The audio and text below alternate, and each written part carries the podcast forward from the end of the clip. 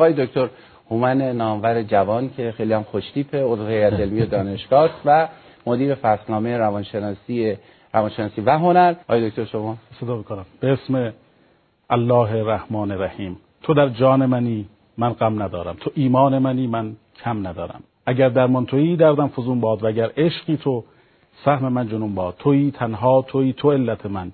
تو تو بخشاینده بی منت من. صدایم کن صدای ترانه است. کلامت آیه های عاشقانه است. تو را من ذره ذره می پرستم که سر بر خاک بر زانو نشستم. آقای دکتر نامور قبل برنامه من گفت که مدلی برای ازدواج داره که یه جوری به انتخاب هم ربط داره. در توضیح میدین؟ انتخاب بزرگترین ویژگی است که خداوند در انسان به ودیه گذاشته. ما آزادیم که انتخاب بکنیم. اما یک کیوردی یا کلمه کلیدی کنار انتخاب هست که اون خیلی می‌تونه اساسی و کاربردی باشه. مسئولیت انتخابتو بپذیر. اگر انتخاب بدی هم کردی مسئولیتشو بپذیر. باش بایسی آه این خیلی نکته مهمیه. یکی از اساتید بزرگ من آقای دکتر بابایی یه بحثی رو دارم به اسم تحمل. شما مثلا از این یه پژوهشیه. شما از پنج سال ابتدای زندگی که رد میشید این مقداری زندگی روی روال میفته. نمی‌خوام بگیم که سرد میشه فلان میشه کاری به اینا نداریم. روی روال میفته. این رواله یه بعضی وقتا آدم فکر می‌کنه که اونجوری که دلش می‌خواد زندگی دیگه تر و تازگی رو نداره.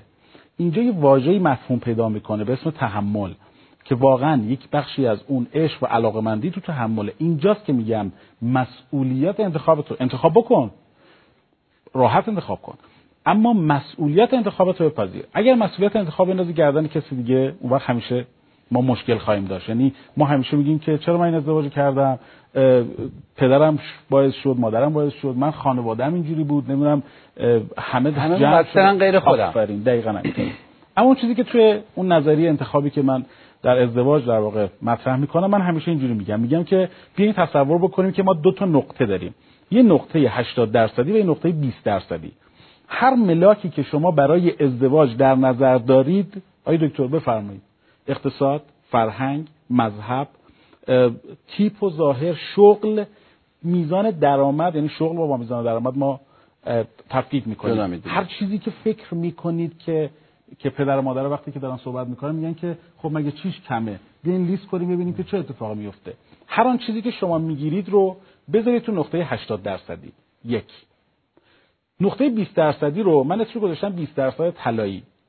دو تا ملاک اساسی می‌خوام امروز برای جوانهام برای انتخاب بدم. یک خورد رفتارها و دو حوزه های مشترک. خورد رفتارها مثل اینکه من اینجوری میشینم آیا دکتر سبک نشستن شما فرق می‌کنه من اینجوری غذا می‌خورم اینا کجا مشخص میشه دکتر جان؟ توی مراوده. دقیقا. توی همون دوران نامزدی مراوده می‌کنه آدم. میگه که طرف فوق دکترا داره نمی‌دونم پولشون زیاده زندگیشون اینجوریه همه چیشون خوبه اما خورده رفتارهاش با خورده رفتارهای من هماهنگی نداره. پس یکی از نکات بسیار مهم خورده رفتارهاست. یه مثال بزنم اگه می‌خواید برنامه رو دست بگیرید بعد بهتون بدم بعد دوباره من حرف نمی‌زنم چون بعد پیامک نیاد که نه خب، من خوب هدایت می‌کنید شما خیلی هم زیبا و شیوا صحبت می‌کنید. خورده رفتارها. مثلا به فرض مثال یه نفری خیلی علاقمنده که همسرش همیشه باهاش باشه. یه خانومی. برای یکی از ملاک های اصلیش اینه که همیشه همسرش باشه دور اطرافش. اگر یه فردی که خلبان باشه یا روی کشتی کار بکنه ناوبان بشه درست گفتم تو آره. این خب سخته برای زندگی کردن. این توز ملاک هاش این خورده رفتارهای این فرد نمی‌تونه. این رو اصطلاحا رولوت می‌کنه یا خارج می‌کنه از توی انتخاباش. پس یه نقطه 80 درصدی داریم که همه ملاک های ازدواج توشه. یه نقطه 20 درصدی داریم که یک خورده رفتار هاست. دو حوزه های مشترکه. حوزه های مشترک. اگه فکر می‌کنی الان بگم یا نه؟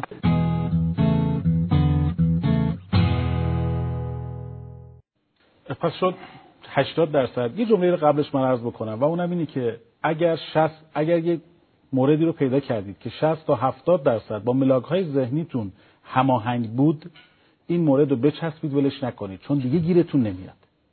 این رو جدی گفتم. پس و اون 40 درصد دیگه چی همینو بگم. یه 80 درصد ما این ورداشتیم یه 20 درصد طلایی این طرف داشتیم که مال خودمونه. خورده رفتارها دو حوزه های مشترک. حوزه های مشترک یعنی که من از یه چیزی از یه حوزه‌ای خوشم میاد شما هم از یه حوزه من همیشه می‌خوام وقتی کیورد بدم اینجوری می‌کنم. میگم که اگر ده تا مورد ما داشته باشیم از اوقات فراغتمون. حداقل باید سه تا چهار تا از اوقات فراغتمون با سه تا چهار تا از اوقات فراغت مشترک باشه. مشترک باشه. چون اینجوری می‌تونیم یه حرفی برای زمانی که آره اون زمانی که دیدید دختر و پسری میرن توی اتاق برای صحبت کردن برای دوران خواستگاری من همیشه یه سوال اساسی رو می‌خوام الان به بیننده های خودمون که دوران این دوران رو دارن سپری می‌کنن می‌خوام یه سوال قشنگ هدیه بکنم. این که رنگ سفید و آبی و بنفش دوست داری یا نمی‌دونم کدوم فیلم خوشت میاد رو بذارید کنار. یه سوال اساسی و اونم اینه. اوقات فراغت تو چجوری میگذرونی؟ هم یه دونه سوال می‌تونه. اگر دیدید بعد از گذشت مثلا 20 دقیقه نیم ساعت هنوز شما حرف برای گفتن دارید این یعنی مورد خوبی است برای اینکه بتونید ادامه زندگی بدید. ما موارد زیادی داریم دکتر. شما دیدید تو مرکز مشاوره که مشکل اصلیشون که هم حرف نمی‌زنن چون حرفی برای گفتن زبان مشترک ندارن. چون حوزه مشترک ندارن. به فرض مثال مثلا میگیم که آقا شما از فوتبال خوشت میاد ایشون از یه ورزش خوشش بیاد. بعضی چیزا هم هست اینجا دقت میدم که تو حوزه های مشترک بعدا به وجود میاد تو زندگی زناشویی حوزه های مشترکی که به وجود میاد. یه نکته اساسی من عرض کنم و اونم اینه.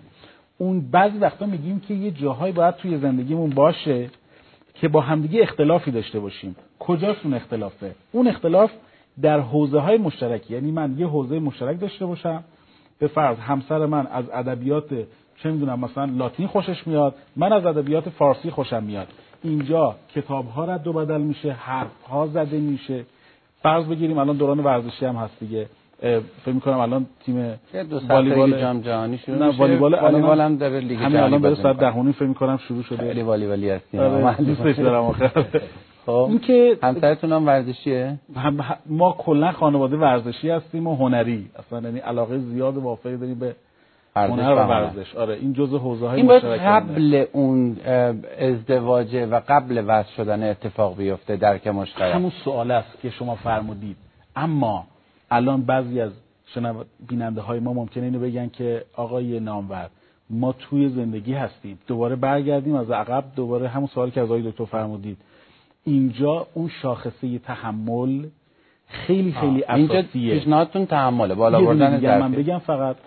و اون یه نکته بسیار مهمه این نکته که اونجا تحمل منظورتون همون تاباوریه یا دقیقاً. تحمل کردن چون تحمل خیلی از بینندگان. شاید فکر کنن که باید هر مشکلی یعنی بود؟ دیگه تحمل کنن. یعنی که- منظور آره. طرف هر چی گفت یعنی قبول بکنه نه، آره. منظور تاباوری یه. ویژگی روانشناختی است که چند تا خصوصیت داره یکیش همین طاقته و تاب آوردن و یکیش هم تعهده که در واقع ما تاباوری تعریفش می‌کنیم که باز حد داره. تا جایی که به شخصیتتون و به شخصیت خانوادگیتون بی احترامی نشه می‌تونید تحمل بکنید. اوکی؟ بیشتر از اونش رو دیگه نمی‌تونید. یه نکته اساسی بگم. چیزی که می‌تونه زندگی ها رو به نخ برسونه اما قطع نکنه اینه که می‌خوام الان بگم. و اونم اینه که برای اینکه زندگی زیبایی داشته باشید خاطرات مشترک با هم بسازید. به زور با هم خاطره مشترک بسازید. الان ساعت 11 11 شب 11 و ما می‌رسیم خونه. اگر الان لازمه که بریم بیرون یه بستنی بخوریم همسرتون رو زور بکنید برای اینکه این کارو بکنید. چون فرداش با همدیگه حرف برای گفتن داریم. یادت دیشب خسته بودی رفتیم بیرون؟ وای به حال خانواده هایی که خاطر مشترک. خاطرات مشترکشون برمیگرده به ابتدای زندگی. 20 سال قبل یکی از شاخصه های اصلی برای روابط فرازناشویی مسئله نداشتن خاطره مشترک با همسر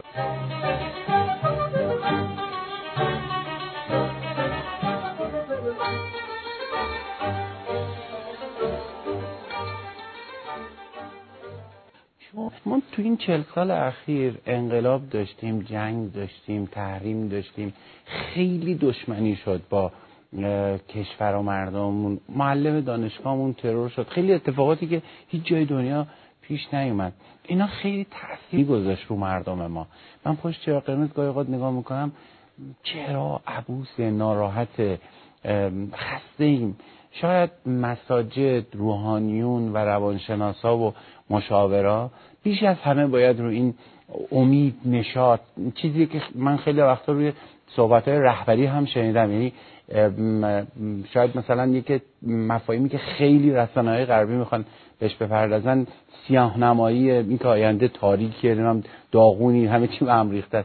خب در عوض میشه امید بخشیدن مثبت اندیشی اینا به نظرتون به که باید کار شد الان همین موضوعاتی که شما دارید میگید مثلا من نمی‌دونم چند درصد بچه های ما می‌دونن.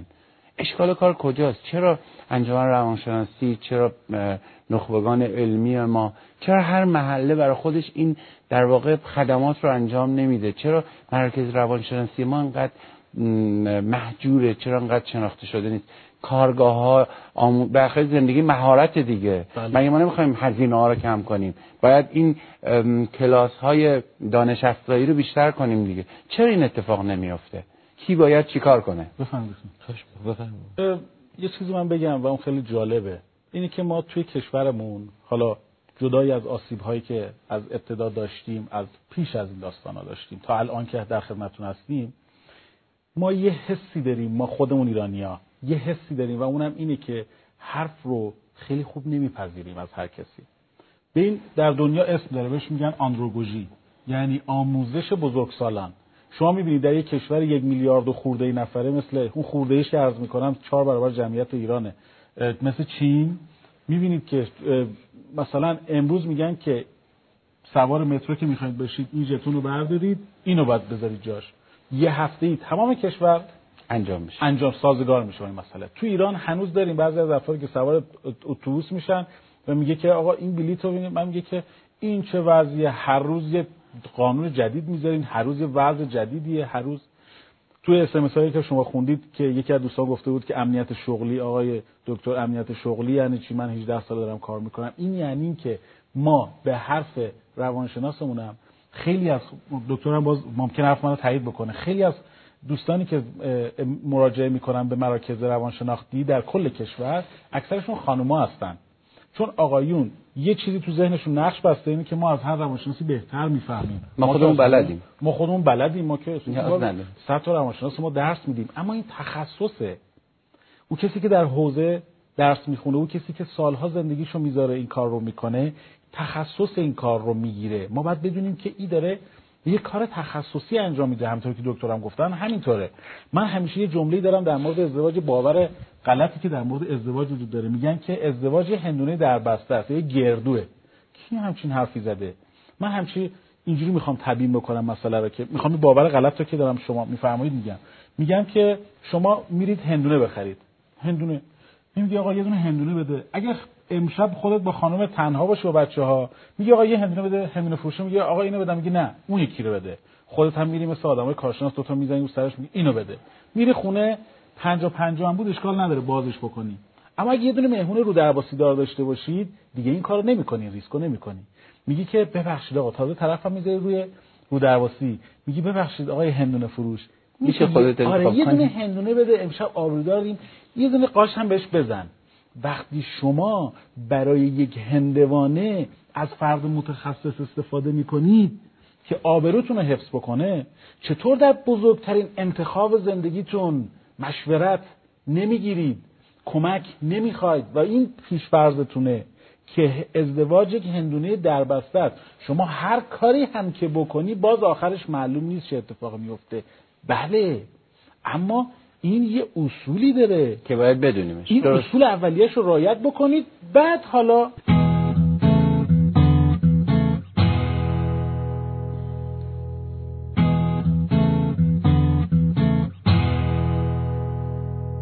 چند درصد ازدواج های کشورمون که به طلاق کشیده میشه به مسئله جنسی برمیگرده؟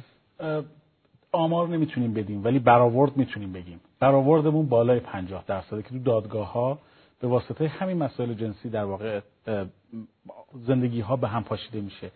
یه جایی من گفتم در مورد خورده رفتارها تو خورده رفتارها ما این رو هم داریم در فرایند زندگیمون.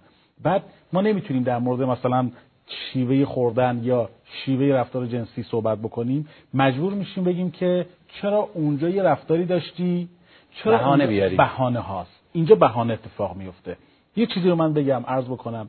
ما یه واژه‌ای داریم به اسم ماراسموس در یونان باستان که به خاطر کمبود ویتامینه. اما یکی از علتهاش هم عدم لمسه عدم نوازشه که بچه رو میذاشتن روی تخت سنگ. بچه بعد از یک سال بدون اینکه هم ویتامین بهش نمی‌رسید هم به خاطر اینکه نوازش نمی‌شد بچه دق می‌کرد اصطلاحا. یه چیزی ما داریم که میگن که حضرت رسول هم میفرماید که ازدواج نیمی از ایمان است. چرا این گفته شده؟ یکی از علتهای مهمش اینه نوازش شدن. و تا من شما رو نوازش آیا دکتر شما لطف دارید و میگی که شما چقدر خوشتیپی من میگم شما چقدر برازنده چقدر خوش لباسی شما چقدر زیبا حرف می‌زنی. اینا نوازش های کلامیه. نوازش های فیزیکال هم همینجوریه.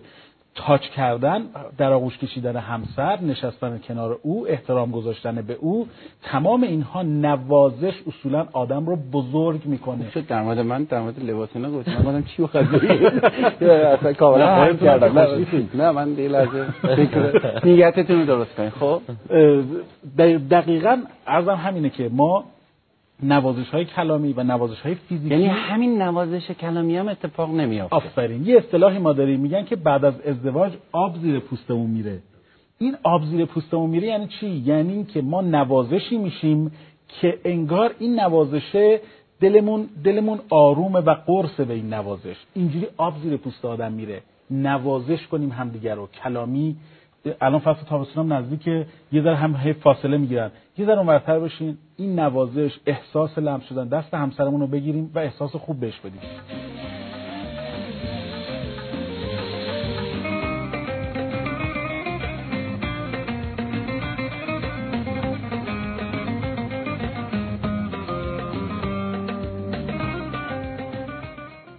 نسخه ها برامون مفیده نسخه جنسی که مثلا یه روانشناس مقیم خارج از کشور داره به جوانای داخل کشور ما میده می‌تونه مفید باشه خیر؟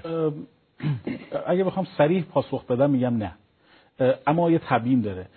یه چیزای کلی وجود داره. ما یه بحثی داریم برای که فقط نخواهیم مخالفت علکی کرده باشیم ما یه بحث جدی داریم در دنیا. موج چهارم روانشناسی بهش میگن مولتی یعنی روانشناسی بین فرهنگی یا چند فرهنگی. دیگه روانشناسی که اونور دنیا حتی روانشناسی که تو تهران آموزش دیده نمی‌تونه برای مثلا یه استان مثلا یه استان امریکا مثلا حرف نه نه نه همینجا کوهگیری بویر احمد کسی که تهران آموزش دیده اینقدر. حتی.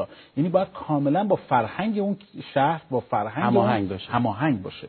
کسی اون طرف دنیا نشسته نمی‌تونه برای ما نسخه بپیچه چون که اینجا با درد ما آشنا نیست و فضای زندگی ما رو در دقیقا. این حرف علمی تبیین علمیه. نه اینکه بخوایم علم کسی رو زیر سوال ببریم که بخش زیادیشون هم اصلا این نیست. ما خیلی از تو کشور خودمون هم مشکلات زیاد اینجوری داریم متاسفانه.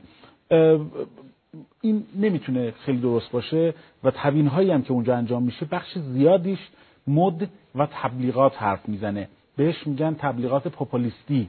چیزی که توده مردم رو در واقع علمی علمی نیست. بله.